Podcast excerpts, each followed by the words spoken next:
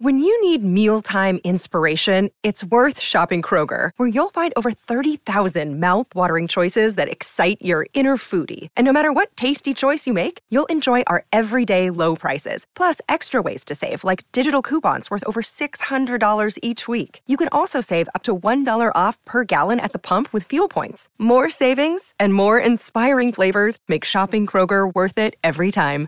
Kroger, fresh for everyone. Fuel restrictions apply. Happy New Year and Shana Tova from David Odyssey and the Luminaries. Welcome back to my solo episode spectacular from my palace in heaven. We have a lot to discuss, including Matrix Resurrections, Andrea Long Chu, Julie Roberts, Harley Quinn, Natalie Portman, Ryan Phillippe, 90s male hedonism for the 600th time, Uranus oppositions, Thai tea, and of course, Bushwig. Welcome to the new decade. Moi. Okay, Shabbat Shalom, where do we even begin? Um, okay, I spent like four hours at the neurologist's office today, and we are trying all sorts of new treatments, so allegedly I'm going to be feeling better tomorrow. The good news for you is that this week I've largely been a horizontal potato woman, which means to say I've consumed a lot of culture and I have a lot of things to talk about. So it should be a very entertaining podcast for you, or it isn't, and that is also okay. You know, I only want what's best for you, but I can't control what happens. That's kind of what we're learning about in recovery. Um, I did get an IV drip. It was like a vitamin IV drip, so no one worry. But my dad said that um, in France, like when wealthy women would be having anxiety, they would like go get a treatment. So I feel very uh, Dordogne.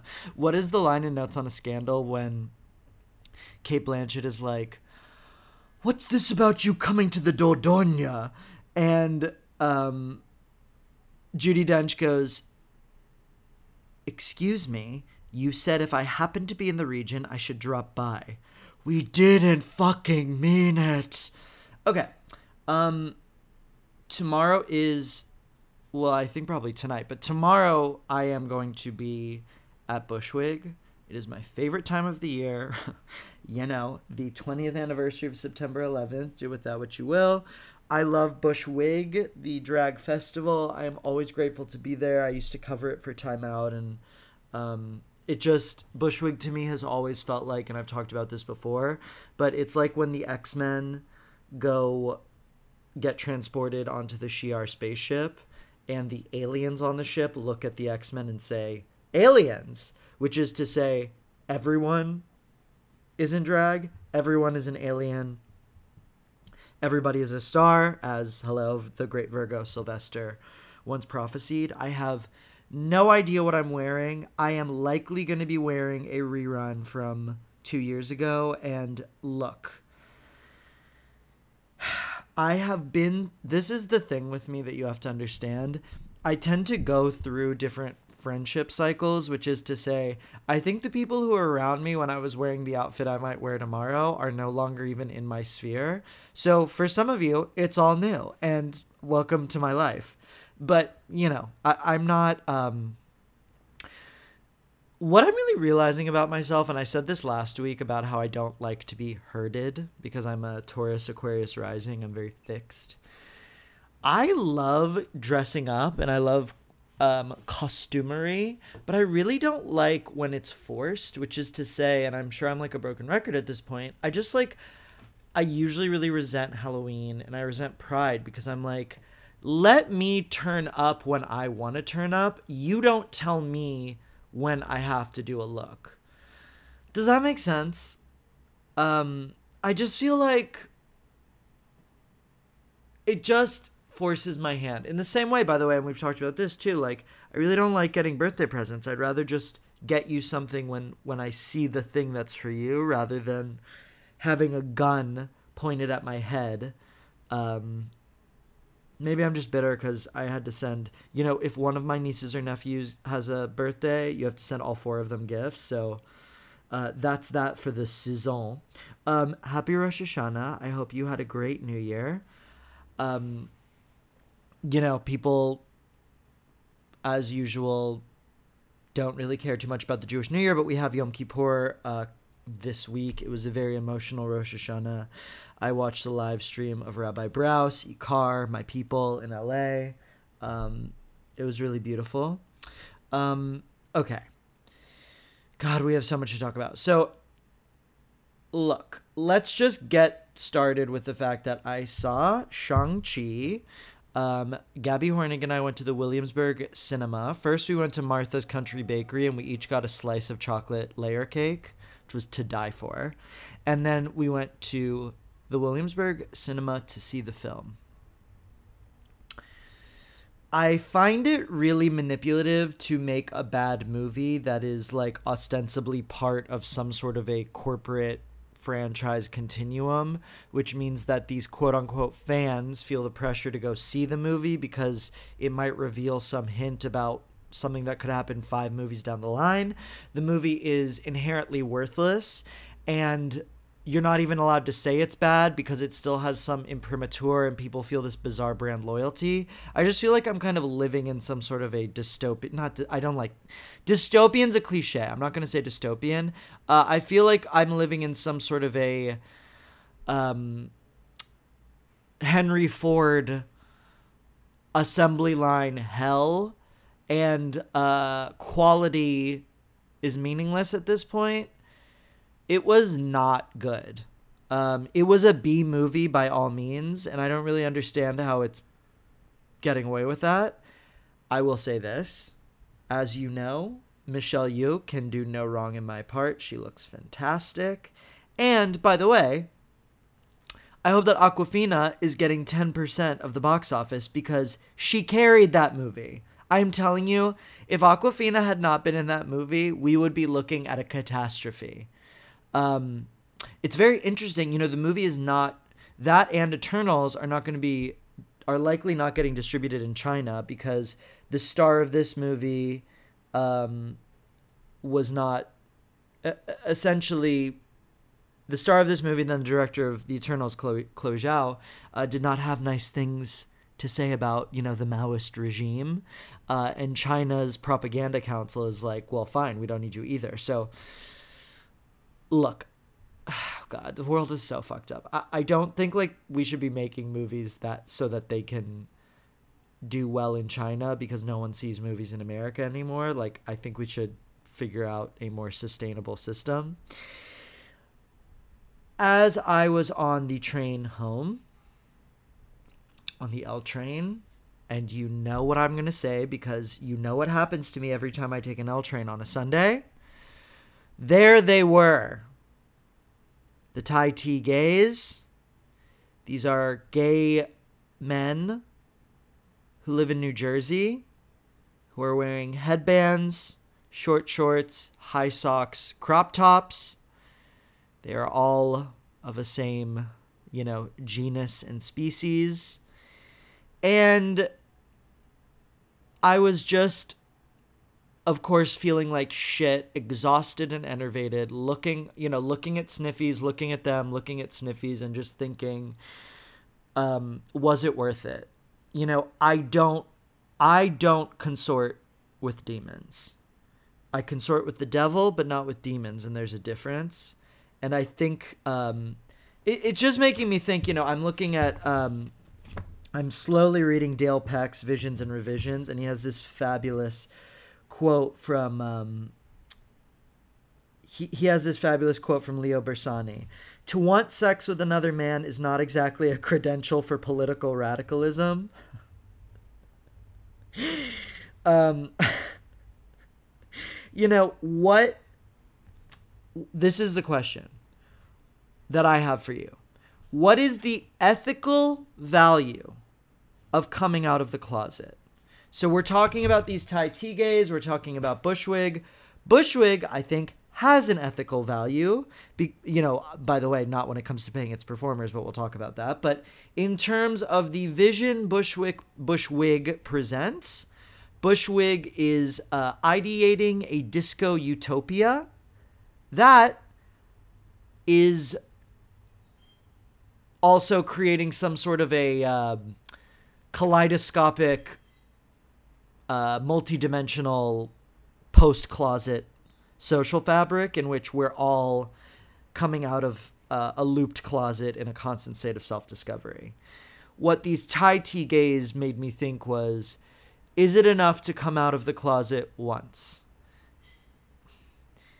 I've been talking with some friends, and I was talking with a friend about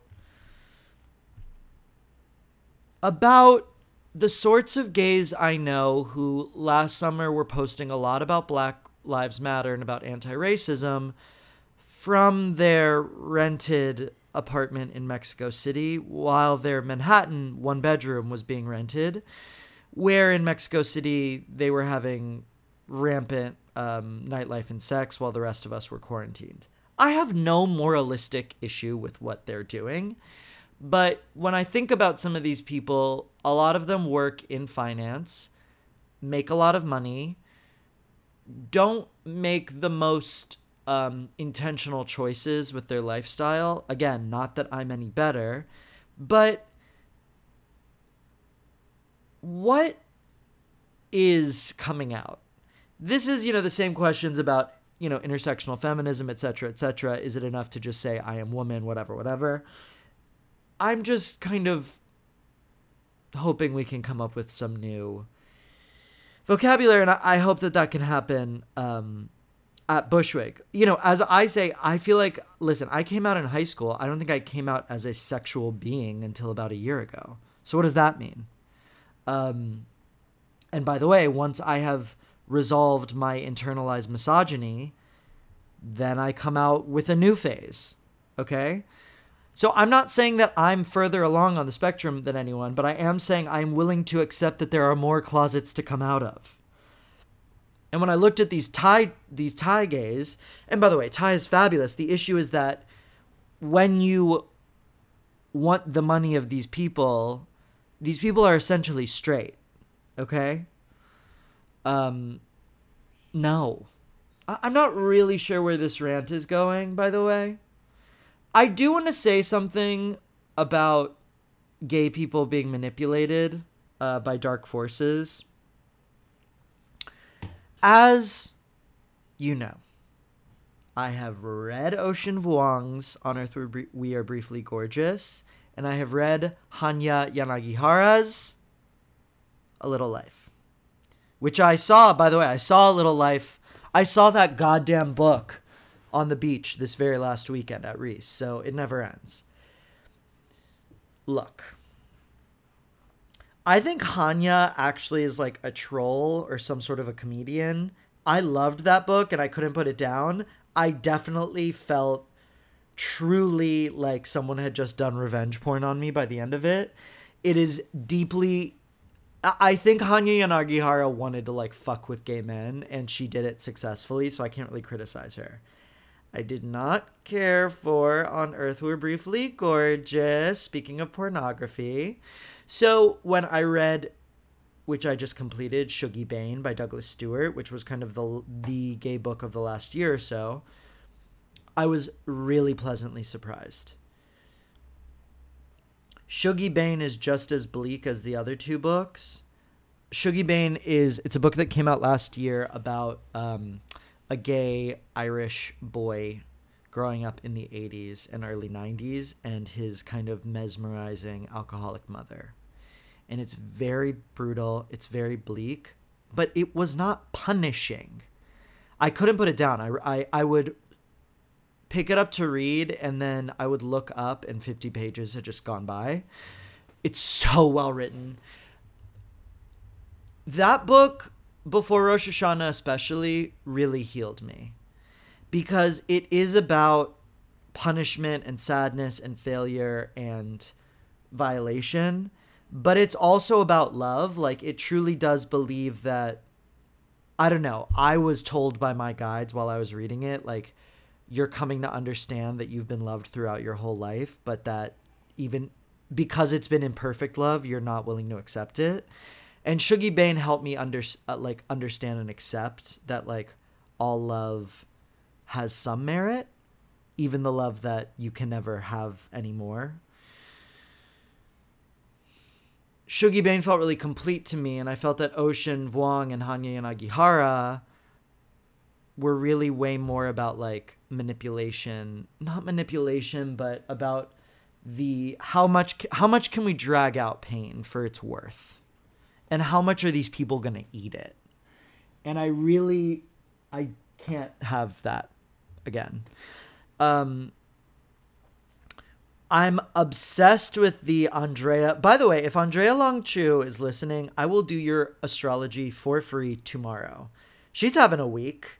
I read her book Females, uh, which I really recommend the Audible uh, audiobook version because she narrates it. It's fabulous. She went on a tear this week where she wrote very good criticisms of the new Maggie Nelson book and the new Tao Lin book. And um, they're both great. I mean, there's nothing to say look, my great dream is that I could be Dick Cavett or that I could like be some white version of Ellis Haizlip and have like a 70s uh, TV talk show where I have like intellectuals come and yell at each other and I'm just like smoking a cigarette. Um, and when I was reading Andrea Long Chu getting saucy, and then by the way, I was reading an article last night which which they then uh, talked about um, Andrea Long Chu. I mean, it's unbelievable. It was by, hold on, everyone. Um,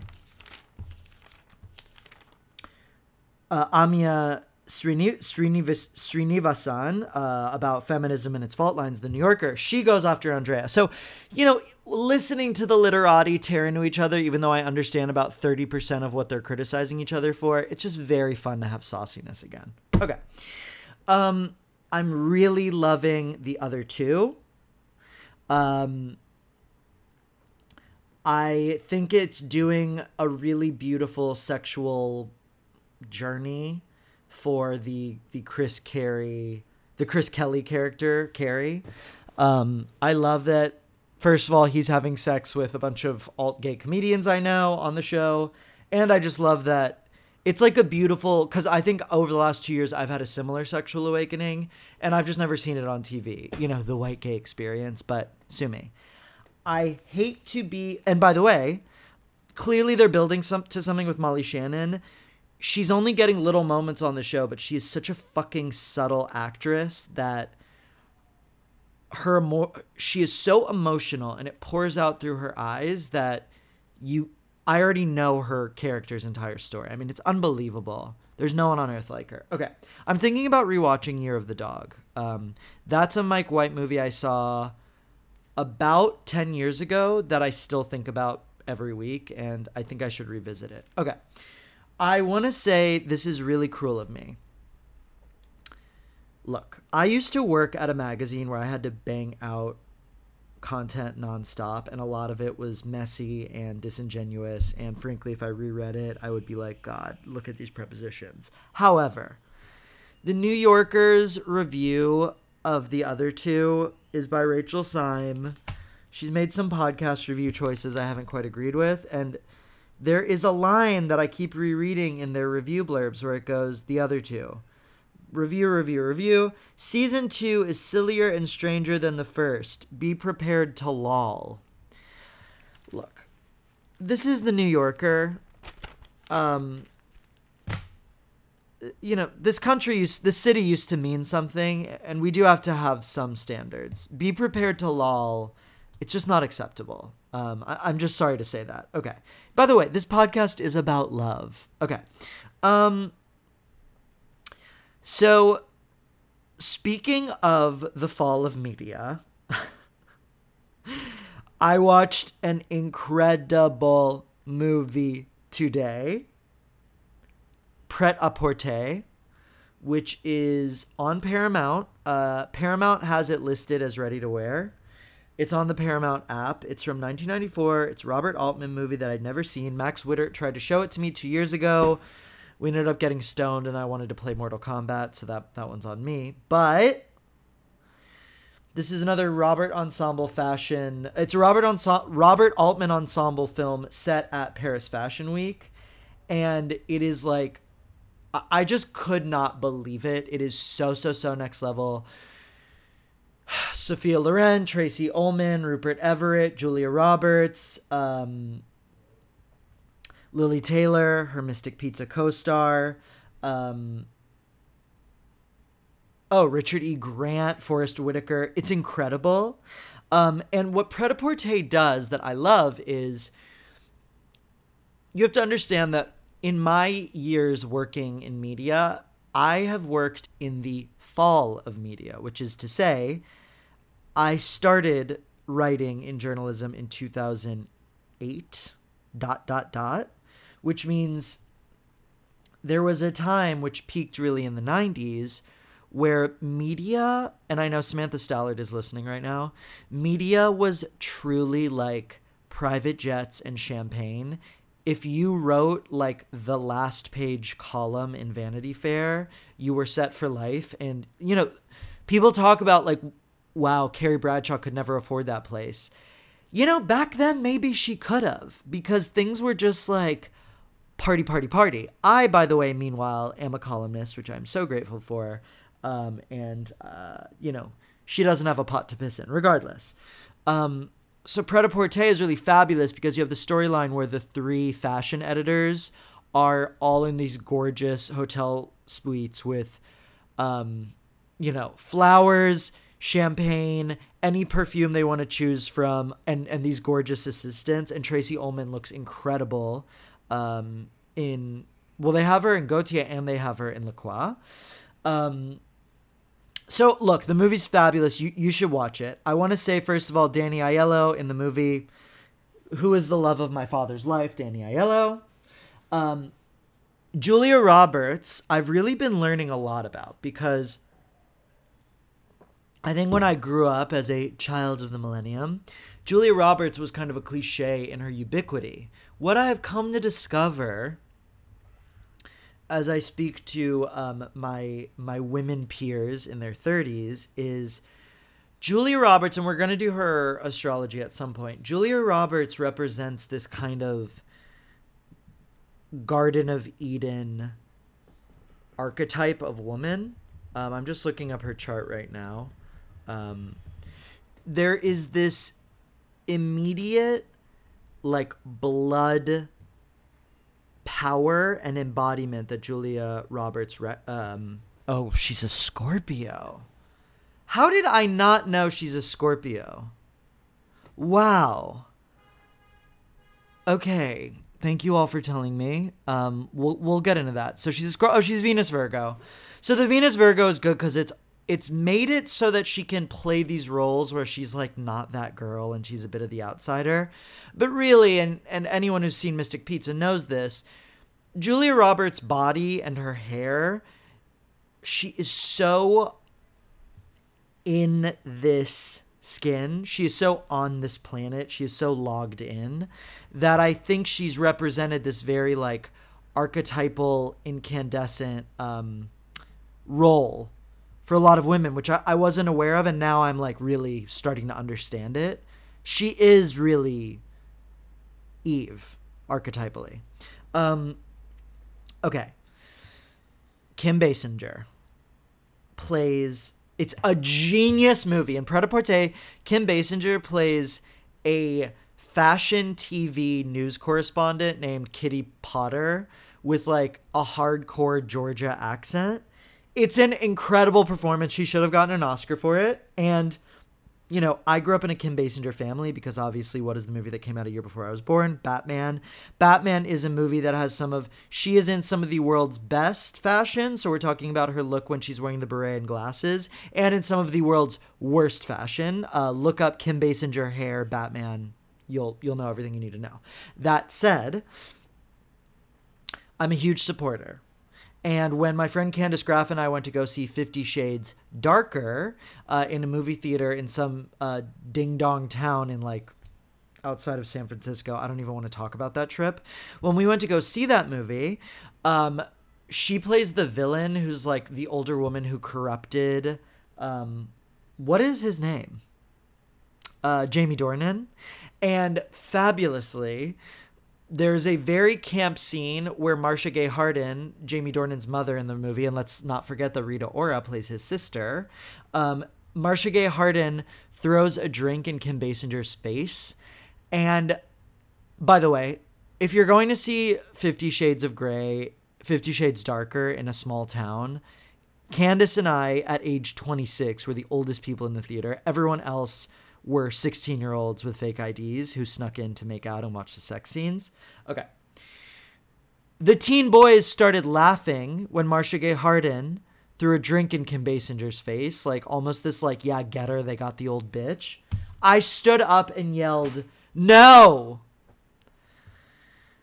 All right, I took a stand. Okay. Sophia Loren is in Pret-a-Porter. She is devastating. She's gorgeous. I told my dad, and of course, my dad, who has made me watch a hundred times YouTube videos of Sophia Loren dancing, he told me this story. He said that one time my mom went to Neiman Marcus to buy Sophia Loren's avocado face mask, and my dad said, It could be avocado or it could be shit. She could smear shit on her face, and Sophia Loren would be the most beautiful woman in the world. That's all there is to it. Okay. Um, I don't want to be like a straight man who goes on a rant about like male directors, but the reason I watch I'm sorry I'm talking about so much about movies. I just like I'm literally horizontal most of the time and I'm just consuming a lot and we will have a more even keeled podcast soon. Right now I'm just reflecting to you what's going on in my pea brain. And this is some of it, but you know, I am a versatile, uh, multivalent, multi hyphenate. So, you know, if you're with me, you are along for a uh, long, voluminous, and um, ever changing ride. So, I did watch Gosford Park this week. Never seen it. Okay. Gosford Park is fucking fabulous. Uh, I can't recommend it highly enough. Eileen Atkins plays like the grumpy house cook. That woman deserves her own Barbie line. My roommate and I watched this insane Joan Collins uh like B horror movie she was in uh from the 60s. It's this like really bad Italian horror movie where like um Joan Cusack has sex with a carny and then she gives birth to the Antichrist. I swear I'm not making this up. Anyways, Eileen Atkins plays an Italian nun sent from the what's it called? Um, what is it called? The cardinal. We're by the way, you're all about to learn about how much I know about Catholicism. You know what is what is what's the big? Where does the Pope live? Um, this is humiliating. Okay. Um, whatever that's called, which is a thing that everyone knows about, that I definitely know about, which is like a city state polis within Rome, uh, where, you know, the Pope is, Okay, anyways, Eileen Atkins plays uh, an Italian nun who shows up to stop the Antichrist. She has a fucking spray tan. That woman can do anything, okay? Ryan Phillippe is in Gosford Park, which no one told me. Look, when you tell me that George Bush didn't have an effect on culture, this is what I have to say to you. In the 90s, we had Shawn Wayans, Ryan Phillippe, Paul Walker, and Freddie Prinze. Who did we have in the 2000s? Ashton Kutcher. Really? That's what you got? I mean, I will concede that the 2000s gave us Josh Duhamel, who was my sexual awakening, um, and the first man I ever like had feelings for, uh, in Win a Date with Tad Hamilton. Um, that was re- that movie was an awakening for me. Yeah, the idea. Oh, by the way, the idea that Kate Bosworth would choose. Uh, fuck the 2000s. Kate, the, the plot of Win a Date with Tad Hamilton. I did not expect us to go here. The plot of Win a Date of Ta- uh, with Tad Hamilton, which I saw in seventh grade, I already knew that I was gay, but I, I don't think I'd had like I understood like a full body attraction to someone until the scene where Josh Duhamel is wearing a sarong or a towel and just like sits on his kitchen forlorn uh, with with everything attached. And by the way, you know, say what you will about um, Love Simon, Love Evan Hansen, whatever. He looks real good in that movie. Okay. The plot of Win a Date with Tad Hamilton, and then I'm going to remember what we were talking about. The plot with Win a Date with Tad Hamilton is that Kate Bosworth is wooed. She's a small town girl at the Piggly Wiggly who gets wooed by a movie star, Josh Duhamel. And in the end, she chooses her small town best friend. Give me a fucking break. Topher Grace. Okay? By the way, I actually think Topher Grace was a pretty good Venom. I just think it was a bad movie. But I actually think. Alright, I don't know about that. Um, no. Okay, I'm a faggot and I would choose Josh Duhamel. Screw the small town Americana, teen mom, George Bush, family values stuff. I choose beauty. I choose hedonism and I choose glamour. Okay. Um Ryan Phillippe. So, anyways, the 90s, just to wrap that up, the 90s was an era of male hedonism. 2000s sucked. Okay. Ryan Phillippe is, you know, one of the most beautiful. The lips. Um, what is the lyric? Those lips, those thighs, you got me hypnotized. What song is that from? Um, those lips, those eyes, you got me. I'm. I just. I. I would like to know. Um. No, it's not Linda Jones. Those lips, those thighs. Um. Yes, Ayo Technology. Oh my god, I haven't heard this song in 10 years. This used to be my jam in 2008. 50 Cent featuring Justin Timberlake and Timbaland. I know how humiliating this sounds. Um, and I just was talking about how proud I am to be like a self aware gay. Meanwhile, I'm going to like listen to the homophobic anthem. Anyways, okay. Ryan Phillippe is gorgeous. In the movie, he is stunning. He has really uh, he has a hot little rendezvous with Kristin Scott Thomas, who fucking owns that movie. Okay. Ryan, this is not the only movie. There's this whole subplot in Gosford Park that Ryan Phillippe is kind of like a little bit of a gay rent boy. And that is, uh, there's a similar plot in the film Tommy O'Malley is listening right now, 54, the Studio 54 film I watched last year, in which uh, Mike Myers is like the sleazy owner of Studio 54, and Ryan Phillippe is this like um, unassuming twink who starts to work there. I just love this thing, and I'm sure there's some truth to whatever was going on here that I'd love to read about in some forthcoming memoir. I love that Ryan Phillippe was is always playing these roles where he's this like twink who's being like who's negotiating his looks among these like older lascivious fags. I just think it's really interesting. I'd love to know more. Ryan Phillippe sent me on a bit of a sexual awakening, which is to say, I had a dream the other night that I was with a lover who was the most incredible kisser I've ever had. I had a vision in which a certain guide of mine on the astral plane and I were kissing, and that was one of the best kisses I've ever had. Right now, because I had a few bad kissers this summer, okay? I had some good kissers this summer, but I had some bad kissers this summer. All I want right now, I well, I want a lot of things right now, but if I could just have a truly incredible kiss right now, um, you know, someday my prince will come, but in the meantime, if you're listening and you can deliver, let me know. Okay. Um, what is this note I wrote? Remember when Sia was just a bisexual? Oh, right. Okay. I watched Vox Lux. Uh, thank you, George Severus. Thank you, Melissa Rich deeply upsetting, deeply disturbing, but you gotta give it to Natalie Portman. Natalie Portman does not ever miss. She does not miss. I mean, I have some issues with Thor, but she's going to redeem that in the new one. Um, she really, when I think about the fact that she did this and Jackie in the last few years and Annihilation, it's like, oh, so you're just getting stronger then yeah, she just turned 40. Natalie, of course, hello, is a Gemini. She's Mars and Gemini as well. And she really, there were a lot of scenes in that movie where in a single take, she does every single human emotion in a way that only a Gemini can. Fuck, she's incredible. Um, right, she's a Virgo moon, which is to say, she's able to have that perfection and precision of form. So we think about the accent work, that sort of thing, while being able to open those Gemini floodgates and just fucking blast, blast, blast. Um, so her Uranus return, her Uranus opposition, will likely it's it's technically underway, but it'll really get going.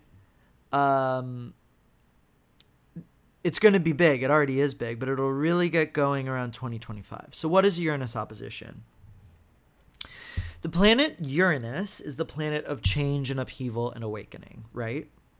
So, Uranus takes about seven years to move through a sign, which means when Uranus is in a sign uh, or, or in, in a house for you, it's only going to be there once in your lifetime. So, you're going to have Saturn uh, move through each of your houses twice, you know, three times if you're lucky, etc. Uranus, wherever Uranus is in your chart right now, that's it. So, Uranus, as you know from listening to this podcast, Uranus from 2018 through 2026 is in Taurus. First time since the 1930s. We're having a lot of um, a lot of similar themes of the 30s, which is um, on one hand uh, the rise of totalitarianism and fascism, hello to the Nazis, and also FDR's legacy, New Deal, um, you know, uh, welfare for all. So we're now dealing with issues of Taurus fertility, um, Taurus sustenance, Taurus money. So we're thinking about new currencies, Bitcoin, etc. Um, synthetic meats being or lab grown meats, uh, you know, so that we don't have to eat animals, and uh, the battle over abortion rights. You know, Britney Spears disclosing her IUD and stuff, etc. So it takes 84 years for you to have your Uranus returns, which means to say that it takes 84 years about for Uranus to make a full revolution and return to where it was when you were born which is to say, midway through there, in your 40s, you have what's called your Uranus opposition, which is this time of um, basically the planet of change and rebellion and revolution and, and upheaval has made it midway through your chart. And it's like, okay, enough is enough. Like, let's start fucking shit up. So, of course, who has the most iconic Uranus opposition? Oscar Wilde, who did all of his great plays in that in his 40s and by the end of the decade was like starving to death in prison. So not all Uranus oppositions go there, but if we think about someone like Luca Guadagnino, uh, someone like Mae West, I mean, those are Leos, but, um, you know, Leos love their 40s generally. Leos love to age into their power, but the idea of a midlife crisis for men, because men are pathetic, usually coincides with the Uranus opposition. But if we think about women having like a reclamation in their 40s, that's also a Uranus opposition. So Natalie Portman, her Uranus opposition large scale is 2018 through 2026 because that's she was born, she's a Scorpio rising and she has Uranus in Scorpio. Which means to say that Uranus is Uranus, she was born with Uranus in her first house at the base of her chart. So she's born to be political, um, revolutionary, and to be kind of fucking things up. And, you know, I think Uranus Scorpio and Lilith in Scorpio in her first house, if we think about her first breakout role, which is um, playing a teen sex worker in Leon the Professional, there you have it. Um, and I think she's made really interesting choices since then. I think she's a really discerning actress.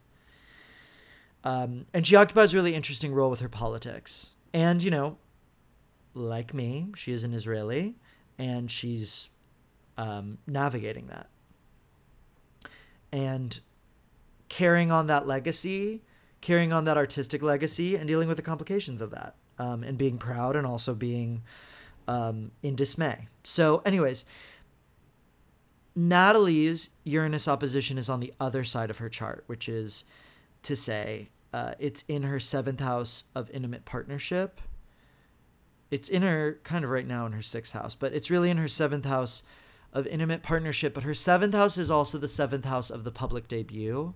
The seventh house comes, uh, it's the Libra side of the chart where you are emerging into the world.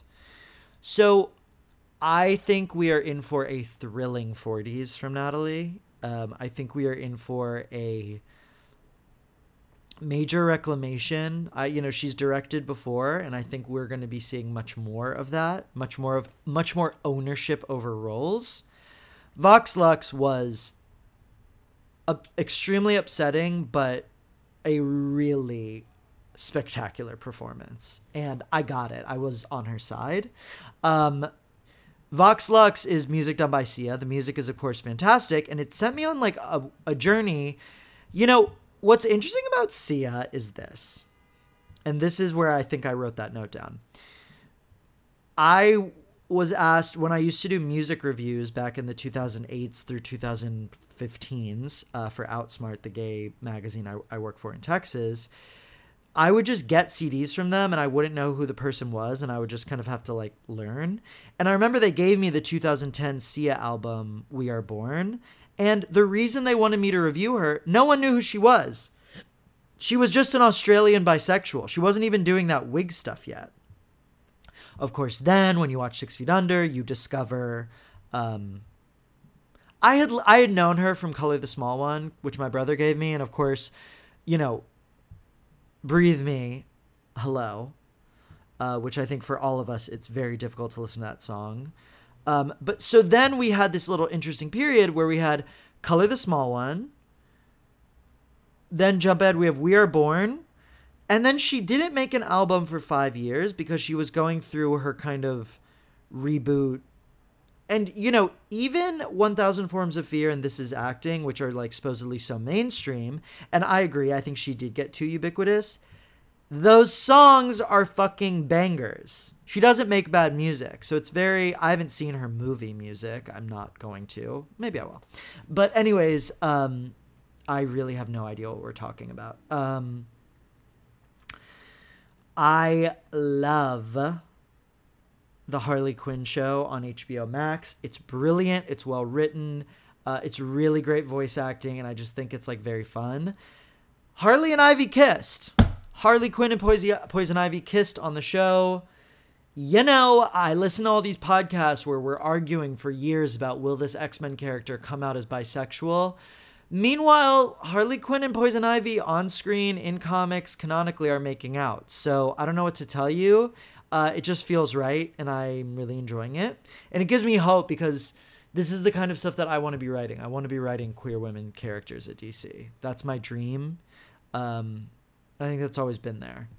Um, let's talk about. Oh, I'm also loving the Wonder Girl series by Joelle Jones. This is the new comic book series centered around Yara Flor, who is the new uh, Brazilian Wonder Girl.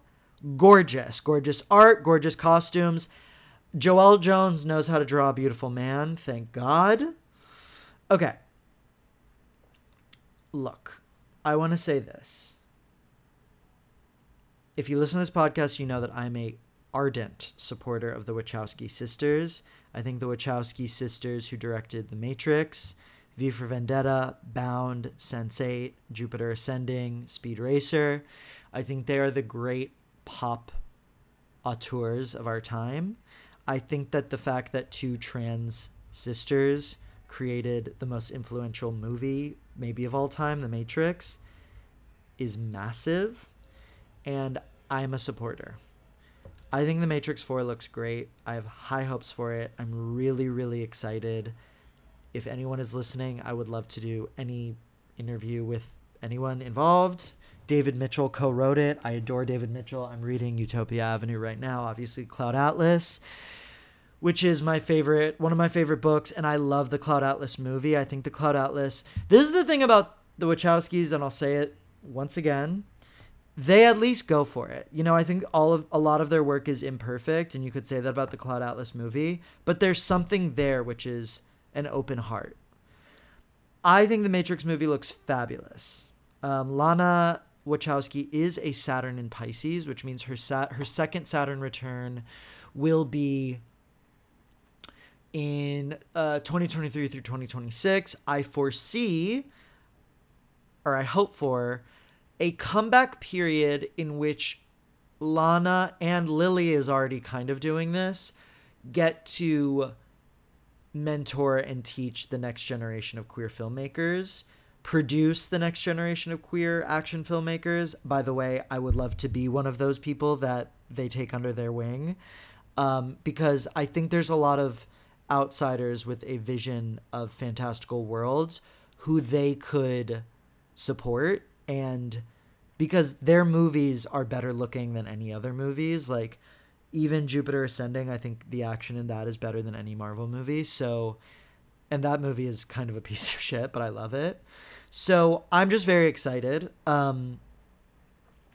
Keanu Reeves what can I say? If you read my nylon piece about Virgos, you'll know my feelings about him. I think he is one of the great Virgos, and I think he is the only actor I believe who can really play Batman.